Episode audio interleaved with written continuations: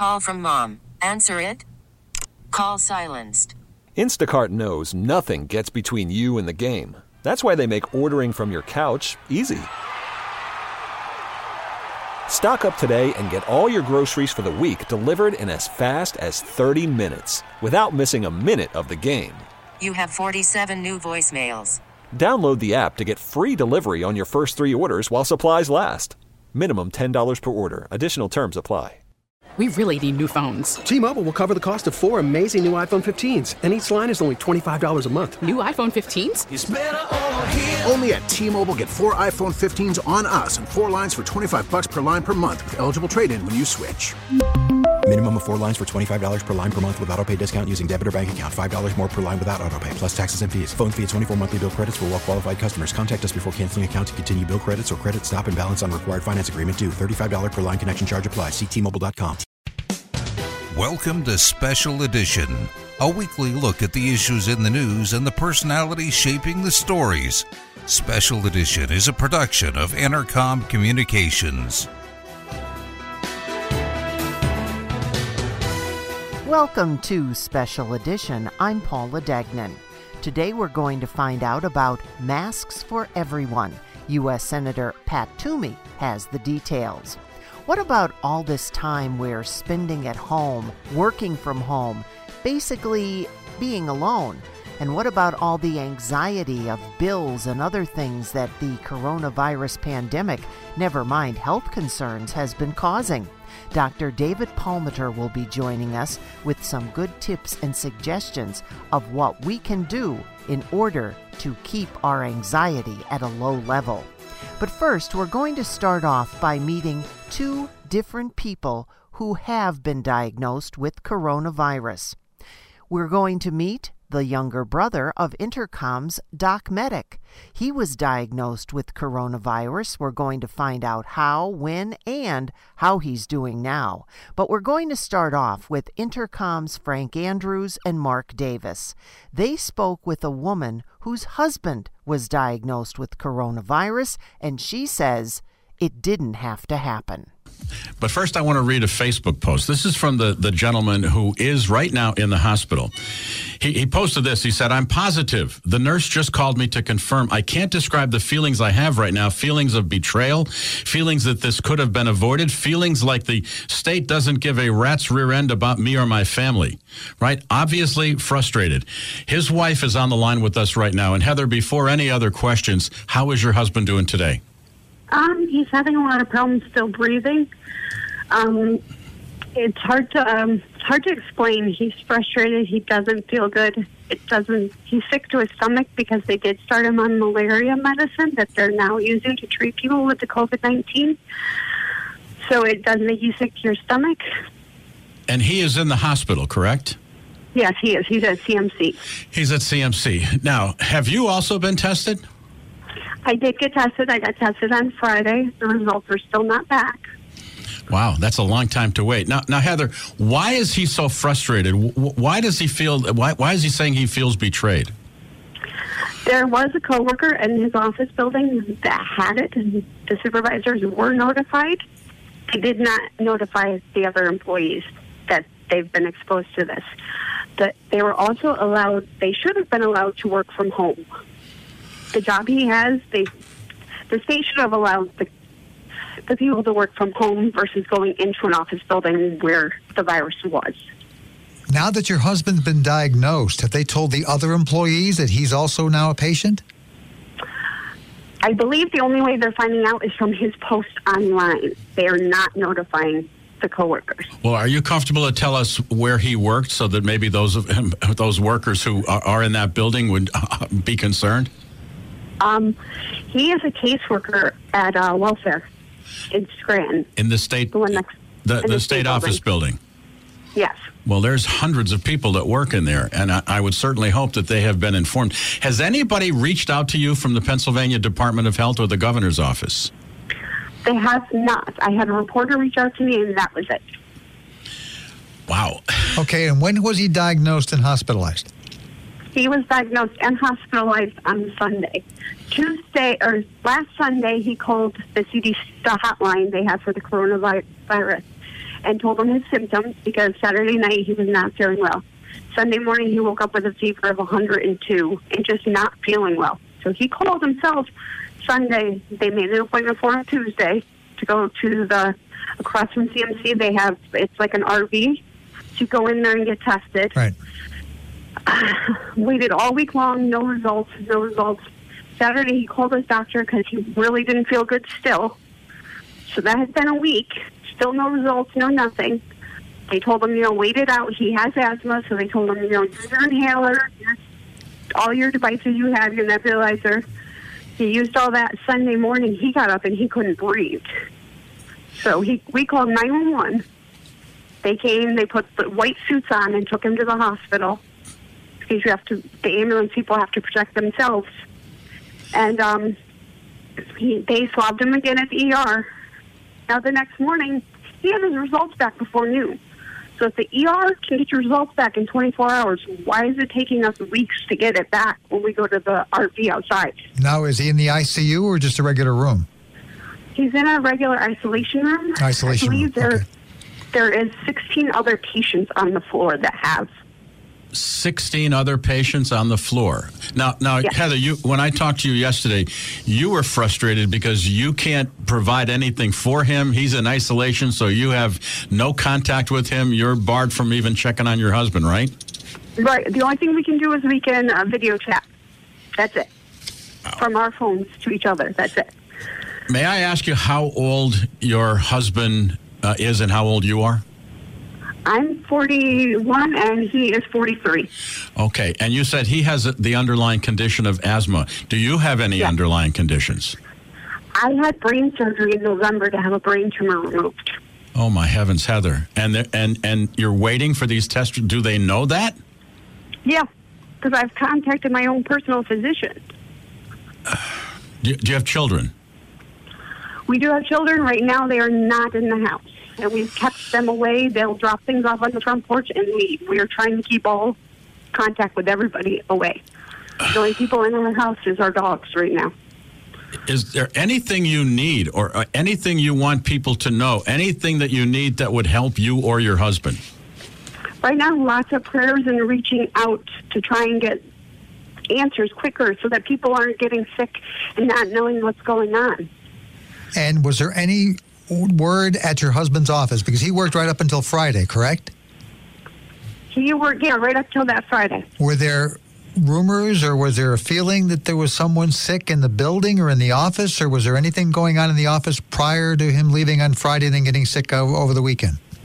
He had heard rumors, and they had been pushing and pushing, like the, the other caseworkers have been pushing to get to be able to work from home.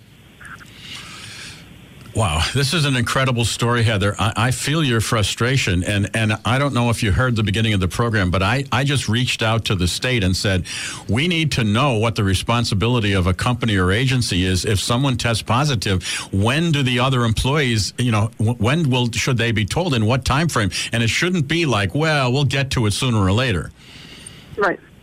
And we're also going to ask something about uh, whenever there's a serious situation with emergency management, usually they create what's called a rumor control line where people can call and say, I've heard this. Is it true? To try to get an answer. Because even though these rumors were circulating in your husband's office right up until Friday, no one knew for sure if there if the virus was present or not in that office setting in that building. Correct. Now, now, Heather, what what is his spirits today? I mean, I mean, obviously, in that text, uh, he was frustrated. He felt betrayed. He was, you know, kind of saying that the state kind of abandoned him. And, and now you say he's on the malaria drug, the the hydrochloroquine. Yeah. What what is his attitude? I mean, what is his spirit? Is he very weak? Is he able to talk to you? What what's his temperament?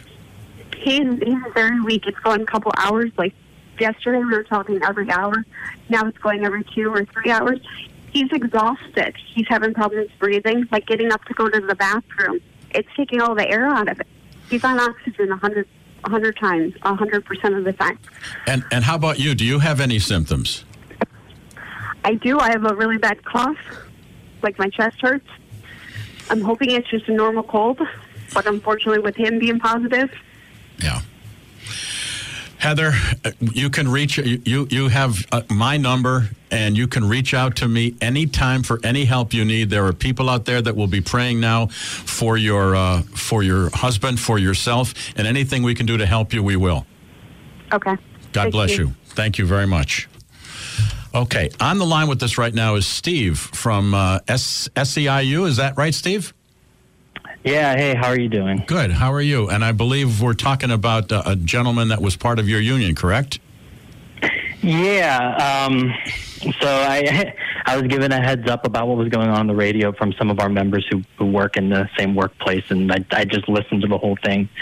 Um, and yeah, I, I just know all the workers are devastated for Luis, and I just know that he's not the only person in in that situation in Pennsylvania right now.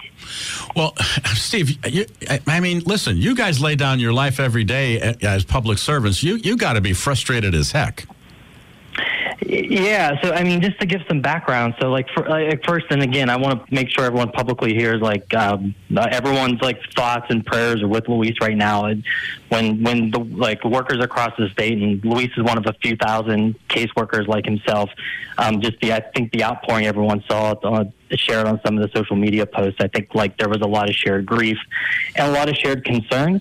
Um, so you know, as soon as coronavirus happened, I mean, the situation that popped up for a lot of our public services is once, you know, our work and our infrastructure really failed. Um, people who were public servants who weren't always looked at as emergency personnel are suddenly being relied on to keep people alive, right? So, you know, in Luis's situation, like the type of work that our members do there, they, they make sure people get necessary food and Medicaid um, while this is going on if they don't have enough money. Um, but on the other hand, these aren't offices that are really inherently equipped to handle a pandemic. So, at least from the union perspective, we've been really pushing to try to get more situations with staggered shifting, skeleton crews. Um, as his wife had mentioned, as much telework as possible. But it's just a, it's just a really slow draw because I don't think you know our most of our public services are just ready for it. So, So you have situ- workers in a similar situation going into work every day because they have to to make these things happen. But um, we're concerned there's not enough adequate protection out there right now. What's the current situation of the Scranton office building right now? Are, are all those people still working where this gentleman had worked until last Friday? So there's a staggered shifting agreement in place. Um, we've been pushing to make sure that there's regular cleaning, um, but there's still workers going in on a on a, a daily basis. Yeah, we have them. We, we were able to at least get them into staggered shifts where like about half of the workspace is reporting in. But we're how- like how many- constantly trying to make sure that there's at least social distancing and regular cleaning in the offices, but. Now, Steve, Um, if if, just- if Luis Yeah. if Luis contracted this, you know, because of some contact in the building, and somebody had it and he wasn't informed, are there other uh, members of your union, other workers who are walking around thinking, "My God, I might have been infected and nobody told me"? I mean, do you are, are, is somebody telling you go get checked, or or is there anything to, to kind of ease the tension and the anxiety of the workers? I have to make sure to give like the the biggest um, commendation and shout out to the workers themselves um, because kind of what was being mentioned, like a lot of the workers are sharing information with each other to make sure that they know each other safe. Um, I was talking with someone this morning, like 8 a.m., um, who who you know works with Luis, who has similar symptoms, um, and he's at home self quarantining because he wants to make sure that no one else you know might get this. Um, but he's also still helping internally in the office folks communicate so they're aware. So we're trying to make sure that like at least all the workers are communicating with each other and encouraging folks like you know people are concerned about their leave balances and things like that. But I think everyone's message to each other as much as possible is take care of yourself. You know what I mean? Like I- our biggest concern is people you know not dying in a in a pandemic like this. So. Where other structures have failed and moved slowly, I think the workers have really stepped up to make sure they're watching each other's back. And how many workers do you have left working in that building? Granted, on staggered shifts, but how many of your members are still working in that Scranton office building downtown? Oh, I'd have to pull the numbers off, but I would have to say on a day by day basis, like probably over over 50 each day, and that's conservative. Wow. Now, Steve, have have you been tested? Are are you okay? Now, just to be clear, um, I don't work in that building Oh, myself. So I'm the president of a statewide union for the caseworkers. Um, so, you know, uh, I used to be a caseworker like that in, in Pittsburgh, right? Now, kind of full time, I help represent people. Um, but I know the workers in Pittsburgh and are in similar situations. We have workers in Philadelphia, in Lehigh, in every county that's in a similar situation. And, and then there are workers in smaller counties like that you know might have under uh, 50 people in an office and they're still running at full complement Have you heard anybody else in the Scranton office building that may be suffering symptoms of the disease? uh, we're i mean yeah we're aware that like several people have at least have symptoms Several, Um, pe- several so people. Oh boy. Yeah, so we're waiting and hearing more on testing results, but we're just trying to encourage people, you know, especially at the workplace, if you're still going in, stay safe, you know, keep keep as separate from people as possible. Um, and we're doing our best just to make sure, at least if they're being asked to come to work, they're under safe conditions. How but can, like, how can we help you, Steve? What what can we do to help you and the other workers? I, I, I mean, the workers really now, right now, especially knowing how much they're being relied on, really need the General Assembly and really need the Commonwealth um, and the Department of Human Services to step up and just provide the basic, adequate protections they need. If they're going to be expected to work, you know, throughout the entirety of this crisis, um, and like be known as like emergency lifeline for people who are at home right now to make sure you know people don't starve. Um, they need to have telework as much as humanly possible. Um, there should not be more than like the most like basic staggered agreements in place and um, minimal crews, right? Like getting down to like the bare minimum amount of people that need to be in the office.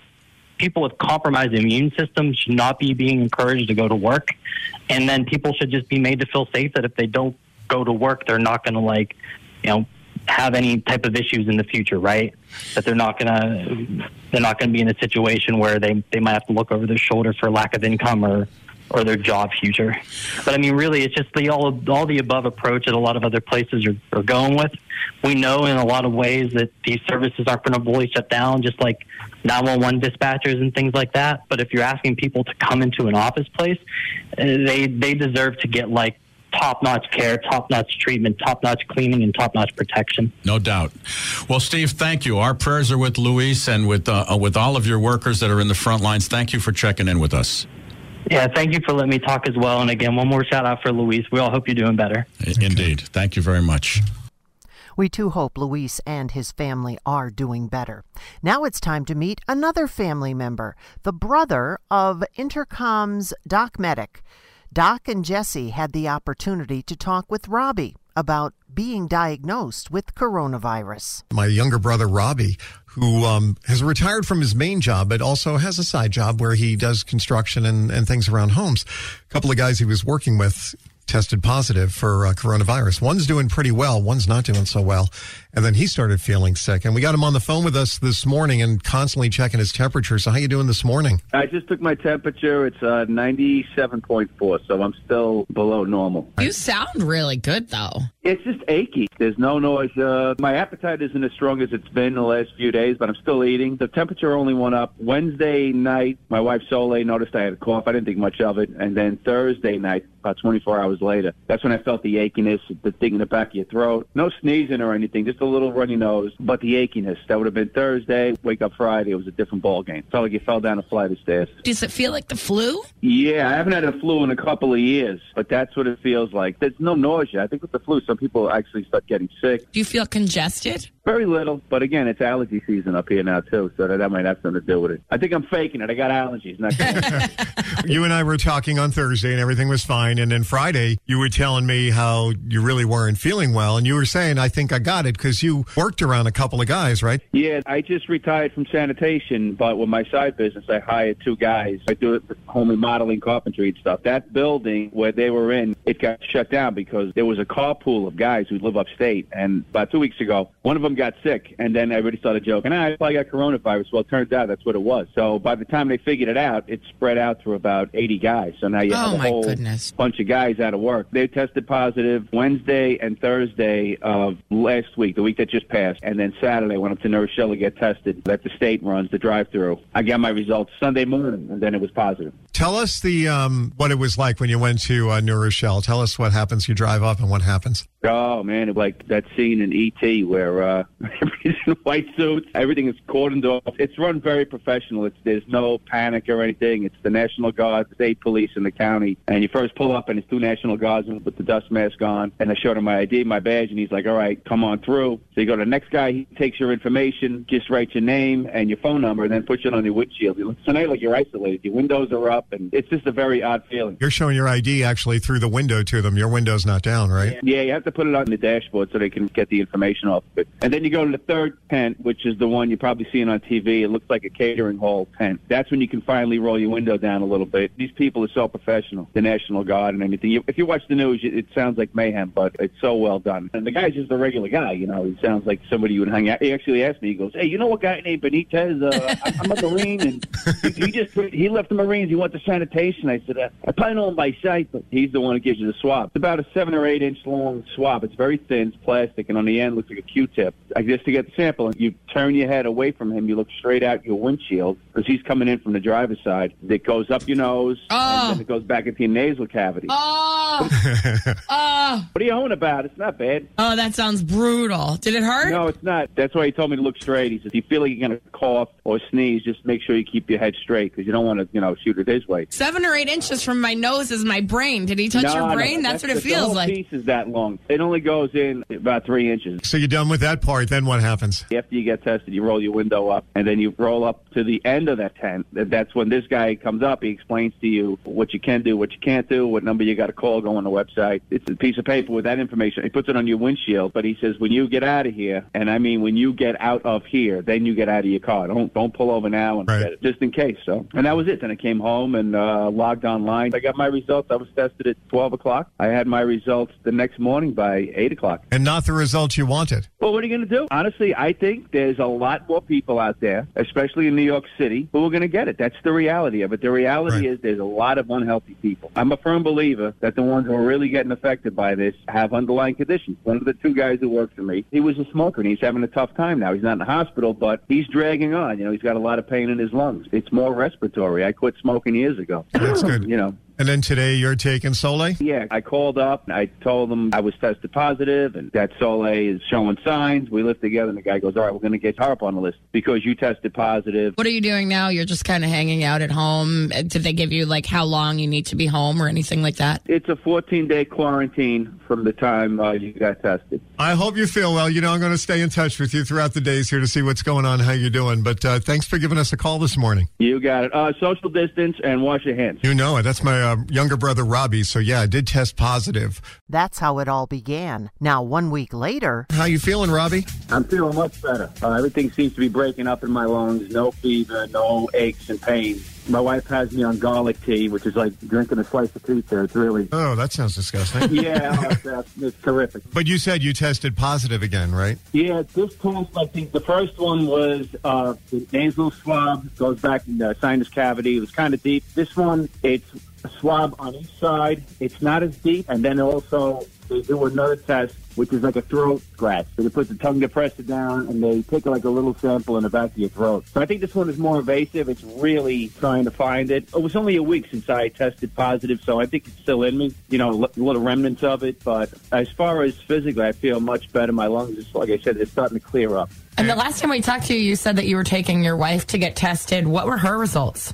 She was negative, thank goodness. She, I'm keeping an eye on her. If she sneezes or, you know, even a sniffle, but she's fine. It's allergy season up here, so she does get that a little bit. She'll sneeze like once a day, but she doesn't have the dry cough. She doesn't have a fever. She doesn't have achiness or anything. So it's, it really is a miracle. When you were in New Rochelle on Sunday, are the lines a lot longer now for testing? They were, and it was kind of sad because now they're really like when I first got tested, which would have been nine days ago. They were kind of letting everybody in. Now there's so many people showing up, you have to have an appointment, and it takes a while to get the appointment. You're going to be on hold a while. So I think some folks just were told, no, I just drive up, they'll let you in. But there was a lot of cars in front of me that were making U-turns. I saw that um, I was watching last night on the news, and uh, obviously New York's turning over the test results great within 24 hours. They're saying in L.A. Yeah. it's like seven days to get results. I think once they kick into high gear, this technology that's here or however it works, once it gets there, it's going to be, um, they'll be getting results a lot quicker. It's like, I think I was exposed to this about a week and a half, two weeks before. So people were like, I feel fine. If you ever think about it, how many people, you, before this whole thing went down, in a normal day, how many people you come in contact with, you don't even realize it until you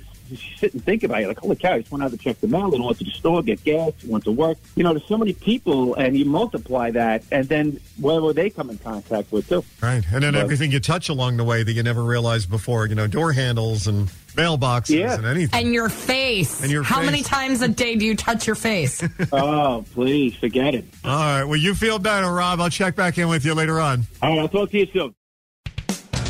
And that's a great update from Robbie. Now, don't go away. More special edition to come, and we'll be joined by Dr. David Palmiter. Welcome back to Special Edition. If you are a frequent listener to Special Edition, you may have heard Dr. David Palmiter join us on numerous occasions when it comes to dealing with those times that might be a little bit more difficult and much more than we can handle. We're in one of those times right now, and he stopped by with Entercom's Webster and Nancy to give us all some good tips on what we can do to try and keep our anxiety levels at a minimum. Dr. David Palmiter. Uh, Dr. Palmiter is a psychologist and professor at Marywood University. And, uh, Doctor, first, uh, let's just say thanks for being on the show with us this morning. My pleasure. Thanks for having me. Uh, and we were talking about this. We've been talking about this in the last couple of days, and we mentioned it yesterday on the air. Uh, you know, our listeners, we, we get text messages and we get phone calls, and, and uh, regarding the COVID nineteen situation, and their anxiety and, and uh, borders sometimes uh, is borderline hysterical. We've had listeners in tears on the phone. So, I mean, I guess a certain amount of anxiety is normal and to be expected. But are there anything? Is there anything at all that can be done in terms to cope with that? Because there are people who are, you know, they get a couple of facts and, and figures, and then they let their imaginations run wild, and it doesn't end well for them. Well, I could go on about 20 minutes to that question. Let me let me try to be brief. I, I think there's a difference between gravely concerned and seriously freaking out. You know, gravely concerned, we have an accurate appraisal of the situation, and we're trying to take sensible precautions with self quarantine and so forth. The recommendations we're hearing, but seriously freaking out. I mean, it's a it's an apocalyptic event. You know, at home we're not. It's an apocalyptic retreat, not a you know potentially welcome staycation, and we're we're, we're just completely losing it. And especially, I think people who may have before COVID hit struggled with some dosing of anxiety. I mean, there's three aspects of COVID that real that anxiety preys on, like a vulture on carrion on the highway. Uh, it preys on the fact that that the stakes are big, you know, medical and financial. Second, that a lot of it still is unknown. You know, the, the anxiety really preys on that. And third, most of it's outside our control.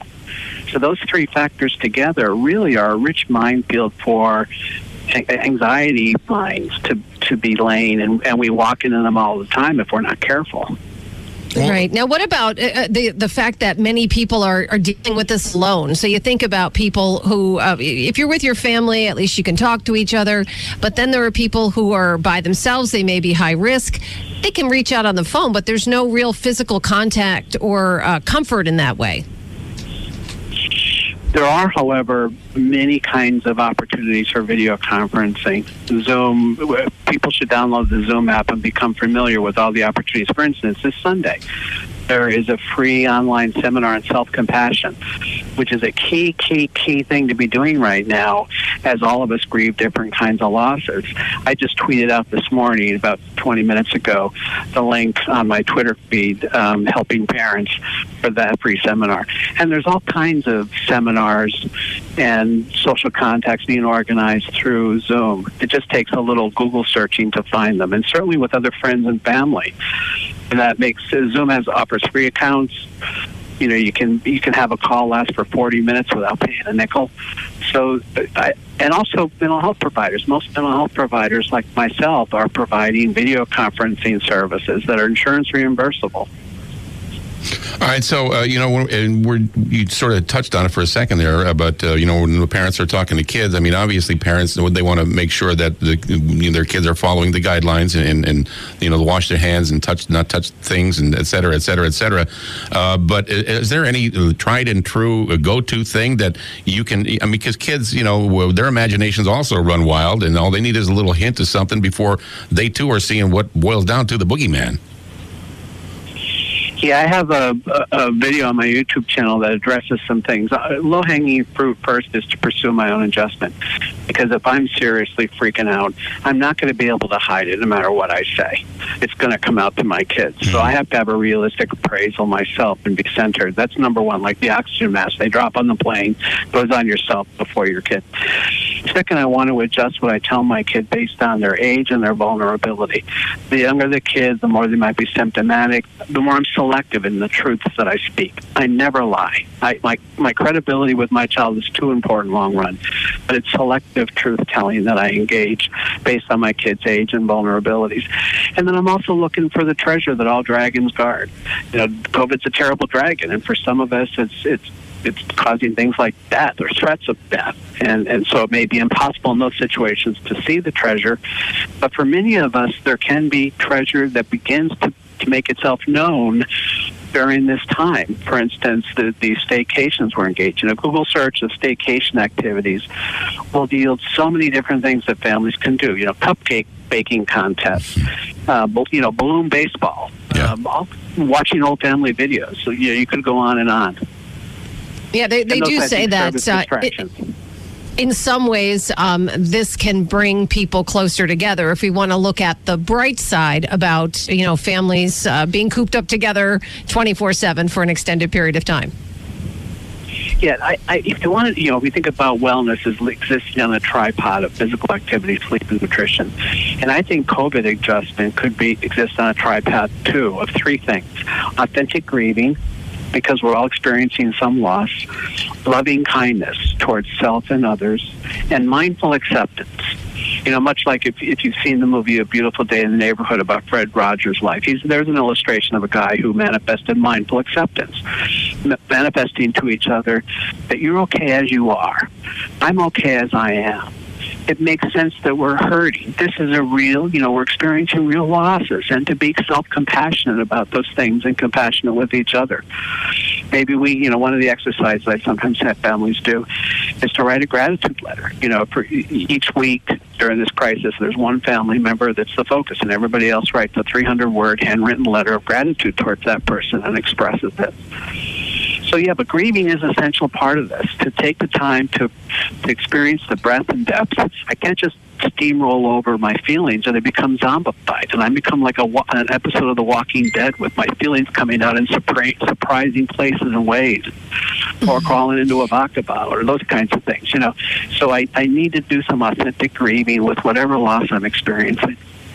What What do you say to people who are on the front lines? Um, we're talking now about a lot of the people at home, and certainly when they go home, it would be good to um, you know do those things as well. But you know they're dealing with a stressful job that is additionally stressful. Sometimes working way you know over the um, hours that they maybe normally do, and obviously concerns as well.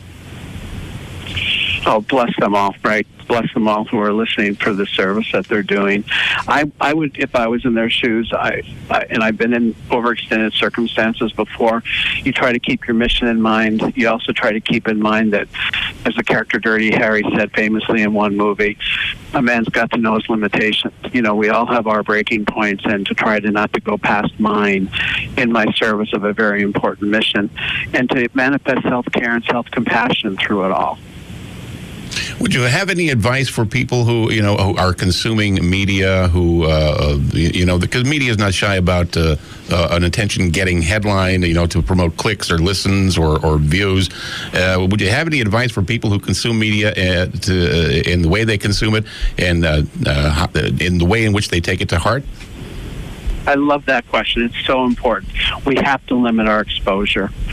And also, every I recommend all my clients. I tell them every day or two, just do a Google search for "Good News COVID," and and I'm no, you know, you're not tuning into the wackadoo blogs, but but the science-based websites.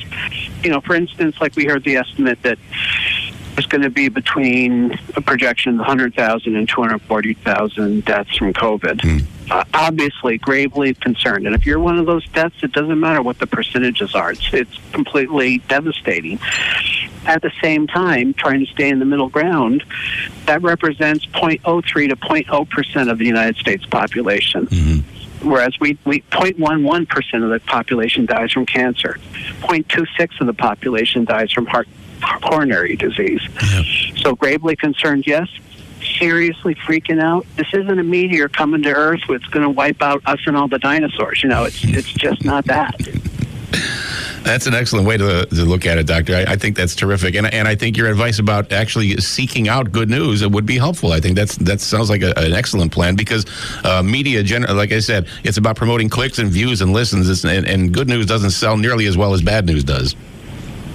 Fear and controversy sell right in America. I mean, the media is a mirror to us, so you know we have we only have to look within to search that out.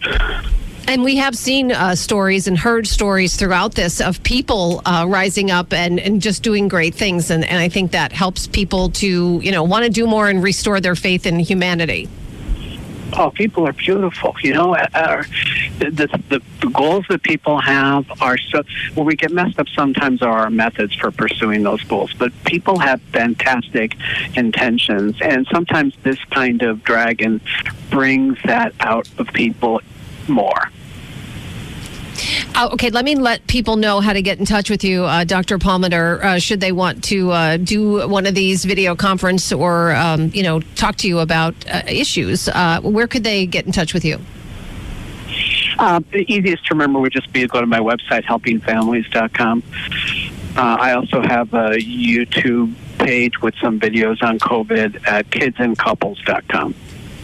Right, and they're- they're very helpful, and they're on different issues. Couples, also uh, how to talk to your children. Dr. David Palmiter, psychologist and uh, professor, thanks so much for being with us today and spreading some positive guys. news.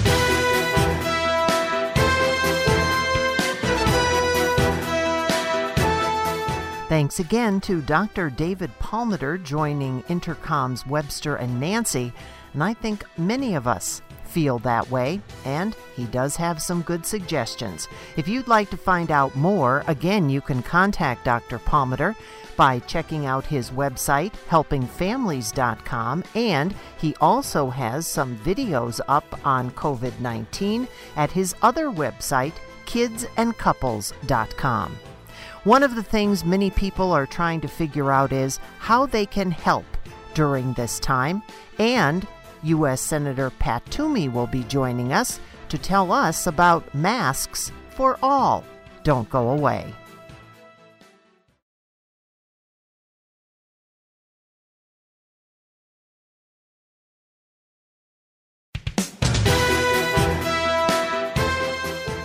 Welcome back to Special Edition. Some of the events that we've talked about here on Special Edition unfortunately had to be postponed or canceled, but one is still going on with a slight change this coming week. The Easter Food Basket Giveaway drive through only with the Family to Family Food Basket Program and Friends of the Poor in Scranton will be held this coming Tuesday, 10 until 5, but the location has changed. It's going to be happening at Scranton High School. Now it's time to get back to Special Edition, and Entercom's Webster and Nancy had a chat with U.S. Senator Pat Toomey about many things, including the Masks for All initiative. Let's talk to U.S. Senator Pat Toomey. Uh, good morning, Senator Toomey. Thanks for being with us. Hey, good morning, guys. Thanks for having me. So I'm looking at a story here. President Trump declared uh, Pennsylvania a disaster, major disaster, uh, Monday night. Uh, what does that mean in terms of the federal response in the state of Pennsylvania now? Well, I think it's going to give some flexibility to the governor and the and the federal government um, to work together for the federal government to provide some resources uh, on an emergency basis uh, to the Commonwealth. Um, uh, but I am sure that it's going to mean more resources for Pennsylvania. Okay. All right, let's talk. Let's talk a little bit about uh, this mask for all movement. Uh, you, I guess, uh, released a video about it, uh, and you're encouraging people to wear a homemade mask or a facial cover, which seems to go against some of what we had been hearing, uh, you know, uh, just a month or so ago about you know not wearing masks. Tell us what you're doing. Yeah, so there's no contradiction here. Um, the important distinction is that what I'm not recommending is that people go out and buy the N95, the very high quality surgical grade masks that we really need to save for our healthcare providers because we know that our healthcare providers come in steady, extended, regular contact with people who have the virus, and so they're at great risk, and so they need the very best protective equipment. What I am suggesting is really just an extension of the common sense that we use. I mean, we take it for granted that uh, it's safer for the people around us if we cover our nose and mouth when we sneeze or when we cough. And for the obvious reason that when you sneeze or cough, these small droplets uh, escape your mouth and nose. These droplets contain the virus if you are infected, and you can be infected without knowing it. And, and therefore, you wouldn't want to spread that around. Well, the fact is, when we just talk and breathe, we are releasing small droplets, and that can be a very major source of transmission. So I'm simply suggesting that we adopt the norms that, frankly, have been very per- pervasive and successful in other countries of just wearing even a homemade mask, um, a bandana over your nose and mouth. It could be really uh, almost anything, will at least diminish the likelihood that these droplets would will uh, uh, be inhaled by someone else, and therefore we can reduce the rate of transmission. So um, the way I think about it is, um, my mask makes you safe, and your mask makes me safe. Uh, the wearer of the mask is not uh, guaranteed that, that he or she is not going to contract the virus. But if we were all wearing masks, there would be far less of the virus floating around. And so that's why I'm uh, I'm pushing this hard. And I think one of the reasons is also because they're asymptomatic, right? I mean, we're seeing that uh, you can be asymptomatic for what seven days, if not more. So uh, somebody, you know, thinks, oh, well, only if I'm sick I should wear it. But because of the fact that there are people who won't feel sick and still have it, it it's that protection. You're exactly right. Uh, and not only uh, can you transmit the virus with, while having no symptoms yourself. But it turns out that one of the factors that the scientists look at for determining the risk of passing on the virus is what they call viral load. It's it's uh, I, I think of it as kind of the, the density of the virus. Uh, well, it turns out that the viral ro- viral load in a person who's been infected gets very high before they show any symptoms. And so you're actually at the peak of your um, ability to transmit the virus uh, right about the time that you begin to show symptoms. And prior to that point, you are very able to pass on this virus. So the fact that you have no symptoms doesn't tell you anything about whether you've got the virus. And for that reason alone, it just makes a lot of sense. Until this uh, this danger has passed, uh, we ought to be wearing masks in public. And you know, the the uh, there are some Facebook pages where people uh, have are, are gathering uh, groups and actually making masks of their own. But in the video that you put right. out, it was actually it was just a simple bandana, so this doesn't have to be very involved, as you said, right? Well, it doesn't have to be. Um, there's there are, as you point out, in 15 minutes, if you know how to use a sewing machine and you have scissors and a piece of cotton cloth, you can make a mask that um, actually that they look amazingly professional when uh, when folks have done this. But mm. You don't have to do that. I mean, as I say, a bandana would at least be um, somewhat helpful in reducing the the spread of um, these droplets.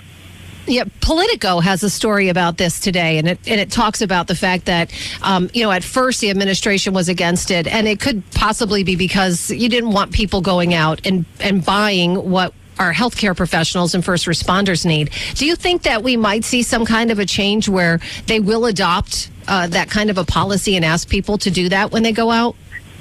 I hope they will. I think I think as I say, it would make us all safer. It would reduce the rate of transmission. I did speak with the uh, the head of infectious diseases at the Centers for Disease Control, and he agreed with my premise. He agreed that uh, there would be a reduction, most likely, in the rate of transmission. Uh, and he uh, said that they would be having internal discussions about whether or not to change the guidance. Now, he was also quick to point out that if you read their language very, very closely, you'll realize that it does not recommend against, it does not suggest that people should not wear homemade masks in public. It doesn't say that at all. Um, but the way the way a person might read it might think that they're they're discouraging that. I don't think they actually are, but I think they should provide the clarity that while we should save the top grade surgical quality masks for healthcare providers, the rest of us should cover up as best we can. I believe I saw that question asked yesterday at the coronavirus task force, and it sounded like he might be, the president might be leaning towards something like that. So maybe we'll hear something about that in just a little bit. Uh, can I just quickly ask you about uh, hospitals in Pennsylvania? Have you uh, gotten any kind of briefing on how uh, we are uh, dealing and they are dealing uh, with the situation in Pennsylvania? Well, I'm, I'm in regular communication with many of the hospitals around the Commonwealth, and I think the short version of, if I could generalize, of course, it's not the same for all of our hospitals, uh, except one thing is the same. They're all in really tough financial situation because they pretty much all of them have had to suspend elective surgical procedures, and that is a significant source of revenue for hospitals. And since they're not doing it, they're not generating that revenue. So that's a big problem. They're all in a, in a difficult spot financially.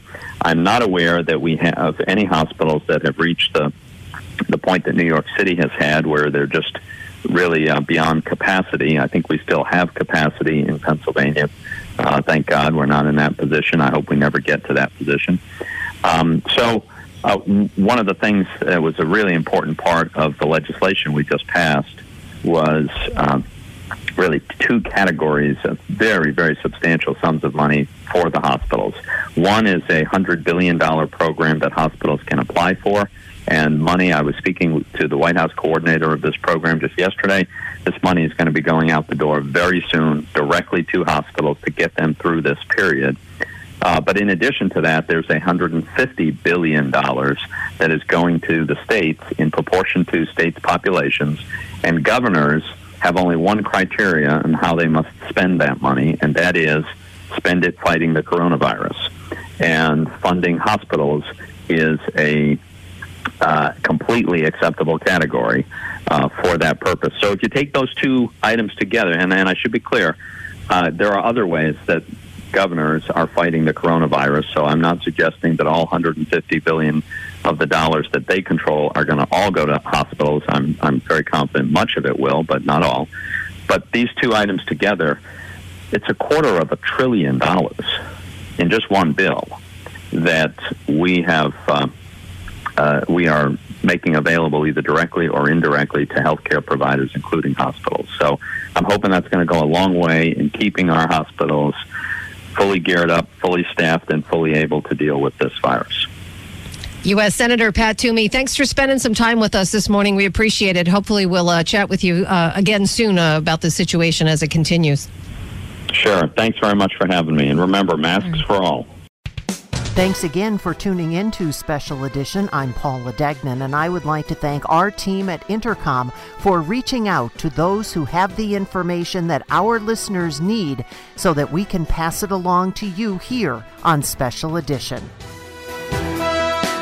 Over 30 years ago, Rotary made a promise to the world a promise that we would eradicate polio. With the help of our partners and friends, we've made incredible progress toward that goal. So today we find ourselves on the brink of completely eradicating polio from the face of the earth. When, not if, we get there, it will be only the second time in history that a disease affecting humans has been eradicated. The Gates Foundation believes that every child deserves a chance to live a healthy, productive life. That's why we're so excited about the partnership we have with Rotary International and the Global Polio Eradication Initiative in the final push to rid the world of polio. Together, I'm confident we'll achieve a polio free world. Let's drop to zero. Let's drop to zero. Let's drop to zero. Rotary District 7410 of Northeastern Pennsylvania continues this effort to rid the world of polio. Come join us. Visit endpolio.org. Thanks for listening to Special Edition, a weekly look at the issues in the news and the personalities shaping the stories. A production of Entercom Communications.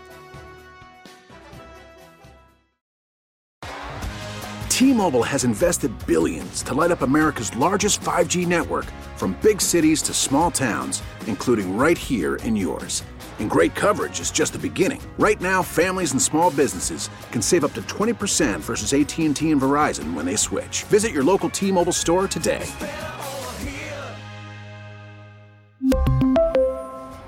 Plan savings with three lines of T Mobile Essentials versus comparable available plans. Plan features and taxes and fees may vary.